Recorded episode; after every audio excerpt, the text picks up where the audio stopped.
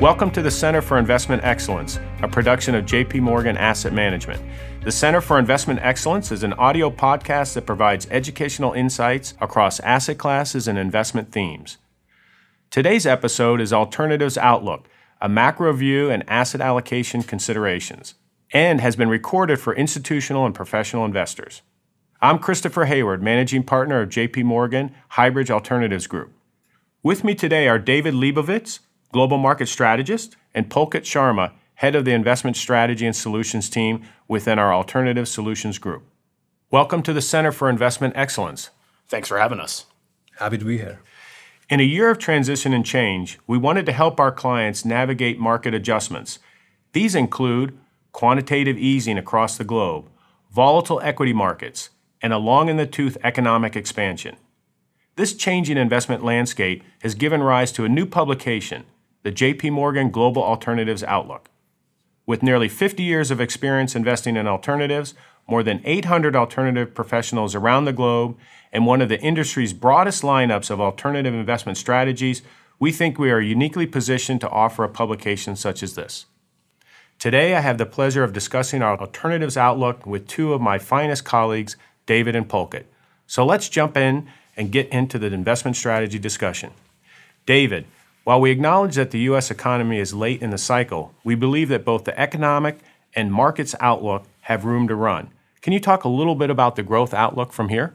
Absolutely. You know, it's been an interesting couple of years in the global economy. I think back to uh, 2017, which was a year of broad based, synchronized global economic expansion. We then moved on to 2018, where we saw much more bifurcation in terms of where the growth was coming from in the global economy. You know, last year, you saw that element of US exceptionalism with fiscal stimulus and tax reform really providing a boost to growth rates here in the United States. But at the same time, you saw the rest of the world kind of struggle. And the rest of the world struggled for a number of different reasons. In Europe, you saw some drags from the manufacturing sector. Those were primarily related to new emissions equipment being installed in the auto sector, some issues moving chemicals and pharmaceuticals around the Eurozone broadly due to actually lower levels of rivers, of all things. So you saw these one off kind of idiosyncratic drags materialize across the European economy. But at the same time, the consumer looked relatively healthy. So we think that those types of drags are going to fade. Thinking about Japan, you know, obviously hit by a series of natural disasters, expecting some rebound from that as well. And so 2019 to us really looks to be a year of global resynchronization with respect to growth, but resynchronization at a slightly lower level than was the case in 2017. Now, some people have called this a bad resynchronization. I'm not sure that we should label it good or bad. I think what investors need to be cognizant of is that as the growth differential between the US and the rest of the world continues to narrow, in theory, that could take some of the wind out of the sails of the US dollar, opening a relief valve for the emerging market economies and helping them grow a little bit better in 2019 than they have over the past couple of years. So it's very much a glass half full view. We recognize the risks that stem from lack of resolution on trade with China, that stem from the ongoing government shutdown. We're temporarily open. we'll we still be open a week from now? That's anybody's best guess. You know, there are kind of still some things that we're monitoring which could impact the pace of global expansion this year, but generally we are looking for that resynchronization and global growth of somewhere between 2.5 and 3% for the year as a whole very good insights in there. With that economic background, let's turn particularly to two areas that we get a lot of questions on inflation and interest rates. What's your take on them going forward? With respect to inflation, you know, we saw inflation heating up over the first three quarters of 2018. But in the fourth quarter of last year, given a slowdown in the pace of economic growth, given a pretty sharp decline in food and energy prices, you actually saw inflation cool off relative to where it was, say, at the end of the third quarter. Now, we don't expect inflation to be terribly problematic this year in the US, we tend to focus on the personal consumption deflator, PCE. That's what the Fed also looks at when gauging levels of inflation. We actually think that due to slightly slower economic growth in the US this year, as fiscal stimulus works its way through the system, coupled with lower commodity prices, should keep a lid on headline inflation. We actually see headline PCE dipping down to around 1.5% by the middle of this year before reaccelerating to around 2% at the end of the year. And so I think we'll talk more about monetary policy here in just a few minutes. But with respect to the direct implications of this growth outlook and this inflation outlook for the Federal Reserve and monetary policy, these lower levels of inflation should give the Fed some additional cover if they choose to remain on the sidelines with respect to interest rates going forward. So, not looking for inflation to be terribly problematic. We think that the core inflation figures, which exclude food and energy, will remain relatively stable. Again, but with the Fed focused on the headline measure and that headline measure expected to soften over the first half of this year, we don't really expect any significant hawkish shifts in monetary policy, nor do we expect runaway inflation that ends up negatively impacting consumer purchasing power. So you mentioned the Fed and the central banks, and so as we look at what the ECB, the European Central Bank, and what the Federal Reserve have been doing in terms of slowing their classic quantitative easing stance as they pulled back, and we've already started to see the emergence of a quantitative tightening environment. What is the stance of those central banks going forward, and how do you think it'll impact things like rates and inflation as you were discussing? It's interesting, you know, when we penned the outlook a few months ago, I think expectations for the Fed and central banks broadly were somewhat different than they are at the current juncture. You know, our view going into the end of the year was that the Fed would probably hike rates a couple of times this year. They would continue to allow the balance sheet to run down. In a world of stable and moderate economic growth, perhaps we would see a technical hike from the ECB to bring rates back to zero. And we were looking for, you know, one, maybe two hikes out of the Bank of England over the course of 2019. Given all of the volatility that we saw in markets late last year, you know, the Fed has really led the charge and come out to say, look, you know, we're not as rushed when it comes to the normalization of monetary policy as perhaps we were suggesting at the end of 2018. So the Fed seems to have sent a signal that, at least for the short term, they're going to be sitting on the sidelines. I think that there are two potential outcomes for the Fed this year. I think that they will either hike twice, which is in line with their current forecasts, or they're not going to hike at all for people who say we're going to see one hike from the Fed this year, I just find that as literally being a simple average of the two outcomes that I see materializing. I think either growth is going to be moderate, inflation is going to continue to grind higher into the end of the year, financial markets are going to be well behaved, perhaps we see some resolution on trade, and in that type of world, the Fed is going to want to hike rates.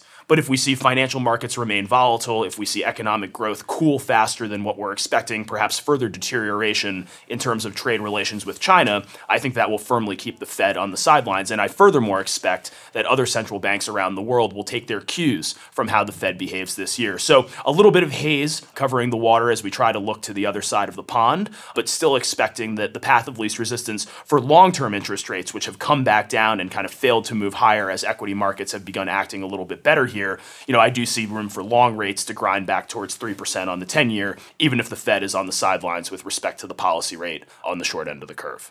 All right, terrific. So let's take that great background around economics and markets and pivot over to think about investment solutions. So let's ask Pulkit, what are your thoughts when people are thinking about navigating this environment that David just succinctly put through to all of our community out here?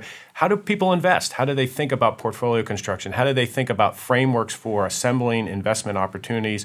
And what are your thoughts in that arena? Absolutely. What we see, first of all, for many of the challenges which David highlighted earlier, is that alternatives allocations are rising across the board. And there are several reasons and several pain points.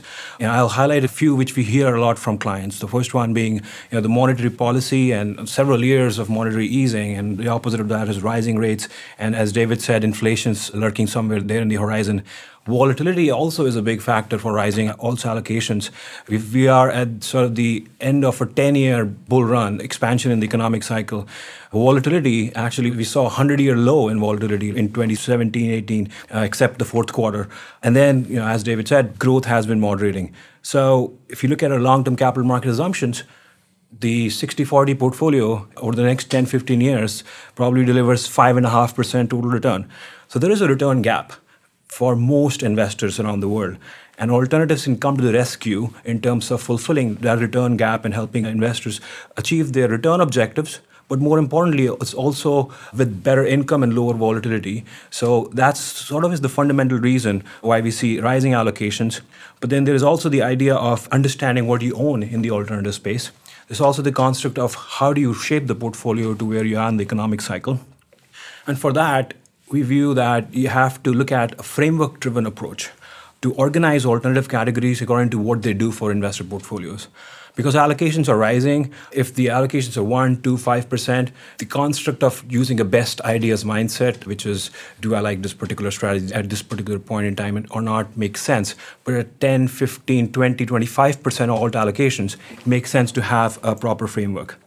So, what we have done is divided the alternatives world into three simple buckets according to what they do.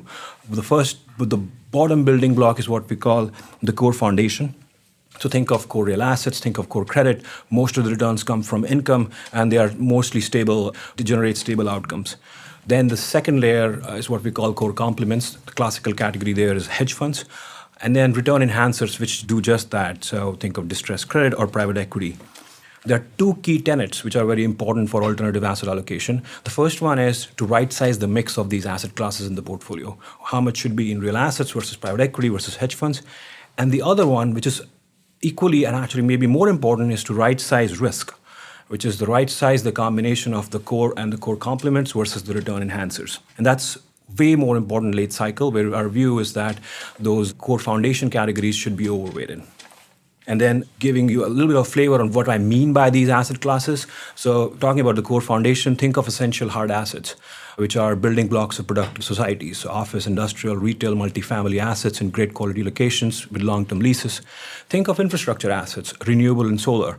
Think of utilities, which are essential assets. Think of backbone assets such as transportation, energy logistics, aircrafts. Uh, these are all essential assets which generate a solid source of income. In general, 70 to 80% of the total return for these types of assets come from income, but they're local in nature, so they're non correlated to stocks and bonds. Another core foundation category is core private credit. So think of the residential sector or the consumer sector and middle market direct lending. Majority of the return in this segment also comes from income. So that's a pretty solid core foundation. So what doesn't make sense in this segment of the alternatives is to overweight categories which where a majority of the return comes from leverage or multiple expansion, especially in a late cycle environment. In the core complements categories, you know, we talked about hedge funds a period of low volatility has impacted their performance, but what we are seeing is a pickup in volatility. So think of strategies which really take advantage of price dislocation. So long short strategies, strategies which are market neutral, but take advantage of either rising rates or high volatility, so relative value strategies, and also with the proliferation of data, quantitative strategies are all low beta and can be a really powerful tool in the toolkit, especially in a late cycle environment. And finally, the return enhancing categories, which talked about, so private credit or private equity have seen a lot of capital flow in their direction over the last few years, a trillion dollar in the private equity space. So discipline is very important there. Financial engineering is sort of an underweight. We think operational improvements, being very selective in the credit space, and being prepared for corporate stress in the credit space are key tenets. So if you remember one, a few, four key items in terms of what are our overweights in a late cycle environment, it would be strategies where the majority of the return comes from income and growth of income rather than multiple expansion the strategies which are lowly levered rather than highly levered, where the alpha comes from operational improvement rather than financial engineering. And with a late cycle environment, there is typically more dispersion. So manager selection also becomes a key element.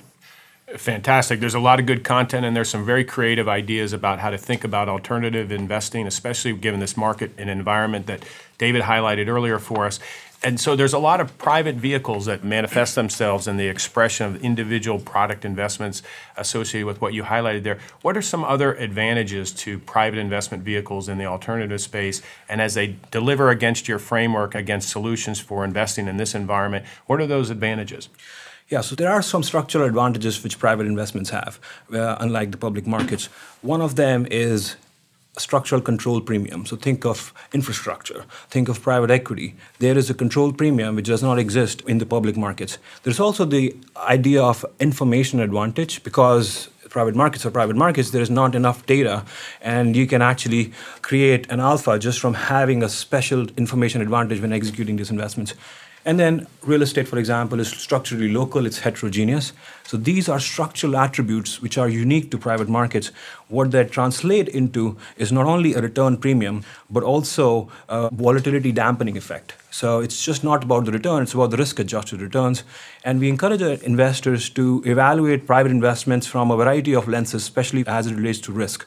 They should, again, look at their portfolio and evaluate the value proposition of private investments from a vol dampening, income enhancement perspective, from a beta dampening perspective, especially in an environment where many plans are thinking of de risking their portfolios, and also an inflation premium perspective, which can all be generated from private investments. Of course, these benefits come with certain risks. So, operational challenges, execution challenges, manager selection, managing the liquidity are all key tenets which have to be evaluated and solved for what we have found is that a 20% allocation to alternatives can actually move the needle from not only enhancing the return and income outcomes, but also dampening the volatility, dampening the beta, and enhancing the inflation sensitivity. And not only enhanced allocation to alternatives important, it's also the diversified allocation to alternatives important. And it should also be not only diversified, but diversifying in the context of the overall portfolio. So, our view is that the complexity of alternative investing can be simplified by looking at it from a framework lens, looking at what these investments do for the investor portfolio, applying the principles of more science and I would say less art in building that resilient portfolio, especially in today's challenging environment. Fantastic. A lot of good advice there, a lot of good content. Let me take a moment to thank you both, David and Pulkit, and thank all of you for joining us for the Center for Investment Excellence. Thanks for having us. Thank you, Chris. Thank you for joining us today on JP Morgan's Center for Investment Excellence. CFA Institute members are encouraged to self document their continuing professional development activities in their online CE tracker. If you found our insights useful, you can find more episodes on iTunes and on our website. Recorded on February 8th, 2019. For the purposes of MIFID II, the JPM Market Insights and Portfolio Insights programs are marketing communications and are not in scope for any MIFID II MIFIR requirements specifically related to investment research. Furthermore, the JP Morgan Asset Management Market Insights and Portfolio Insights programs, as non independent research, have not been prepared in accordance with legal requirements designed to promote the independence of investment research, nor are they subject to any prohibition on dealing ahead of the dissemination of investment research. This content is a general communication being provided for informational purposes only. It is educational in nature and not designed to be taken as advice or a recommendation for any specific investment product, strategy, plan feature, or other purpose in any jurisdiction nor is it a commitment from JP Morgan Asset Management or any of its subsidiaries to participate in any of the transactions mentioned herein. Any examples used are generic, hypothetical, and for illustration purposes only. This material does not contain sufficient information to support an investment decision, and it should not be relied upon by you in evaluating the merits of investing in any securities or products. In addition, users should make an independent assessment of the legal, regulatory, tax, credit, and accounting implications and determine, together with their own professional advisors, if any investment mentioned herein is believed to be suitable to their personal goals. Investors should ensure that they obtain all available relevant information before making any investment. Any forecasts, figures, opinions, or investment techniques and strategies set out are for information purposes only based on certain assumptions and current market conditions, and are subject to change without prior notice. All information presented herein is considered to be accurate at the time of production, but no warranty of accuracy is given, and no liability in respect of any error or omission is accepted. It should be noted that investment involves risks. The value of investments and the income from them may fluctuate in accordance with market conditions and taxation agreements and investors may not get back the full amount invested. Both past performance and yields are not reliable indicators of current and future results. JP Morgan Asset Management is the brand for the asset management business of JP Morgan Chase & Company and its affiliates worldwide. To the extent permitted by applicable law, we may record telephone calls and monitor electronic communications to comply with our legal and regulatory obligations and internal policies. Personal data will be collected, stored, and processed by JP Morgan Asset Management in accordance with our company's privacy policy. For further information regarding our regional privacy policies, please refer to the EMEA Privacy Policy. For locational Asia Pacific privacy policies, please click on the respective links. Hong Kong Privacy Policy, Australia Privacy Policy, Taiwan Privacy Policy, Japan Privacy Policy, and Singapore Privacy Policy. This communication is issued by the following entities in the United Kingdom by JP Morgan Asset Management UK Limited, which is authorized and regulated by the Financial Conduct Authority. In other European jurisdictions by JP Morgan Asset Management Europe SARL, in Hong Kong by JF Asset Management Limited or JP Morgan Funds Asia Limited or JP Morgan Asset Management Real Assets Asia Limited, in Singapore by JP Morgan Asset Management Singapore Limited, co-reg number 197601586K, or JP Morgan Asset Management Real Assets Singapore Private Limited, co-reg number 201-120-355E, in Taiwan by JP Morgan Asset Management Taiwan Limited, in Japan by JP Morgan Asset Management Japan Limited, which is a member of the Investment Trusts Association, Japan, the Japan Investment Advisors Association, Type 2 Financial Instruments Firms Association, and the Japan Securities Dealers Association, and is regulated by the Financial Services Agency, Registration number Kanto Local Finance Bureau, Financial Instruments Firm, number 330. In Australia, to wholesale clients only, as defined in Section 761A and 761G of the Corporations Act 2001, CTH, by JP Morgan Asset Management Australia Limited, ABN 551 438 32080, AFSL 376919 in Brazil by Banco JP Morgan SA, in Canada for institutional clients use only by JP Morgan Asset Management Canada Incorporated, and in the United States by JP Morgan Distribution Services Incorporated and JP Morgan Institutional Investments Incorporated, both members of FINRA, and JP Morgan Investment Management Incorporated. In APAC, distribution is for Hong Kong, Taiwan, Japan, and Singapore for all other countries in APAC to intended recipients only. Copyright 2019 JP Morgan Chase & Company. All rights reserved.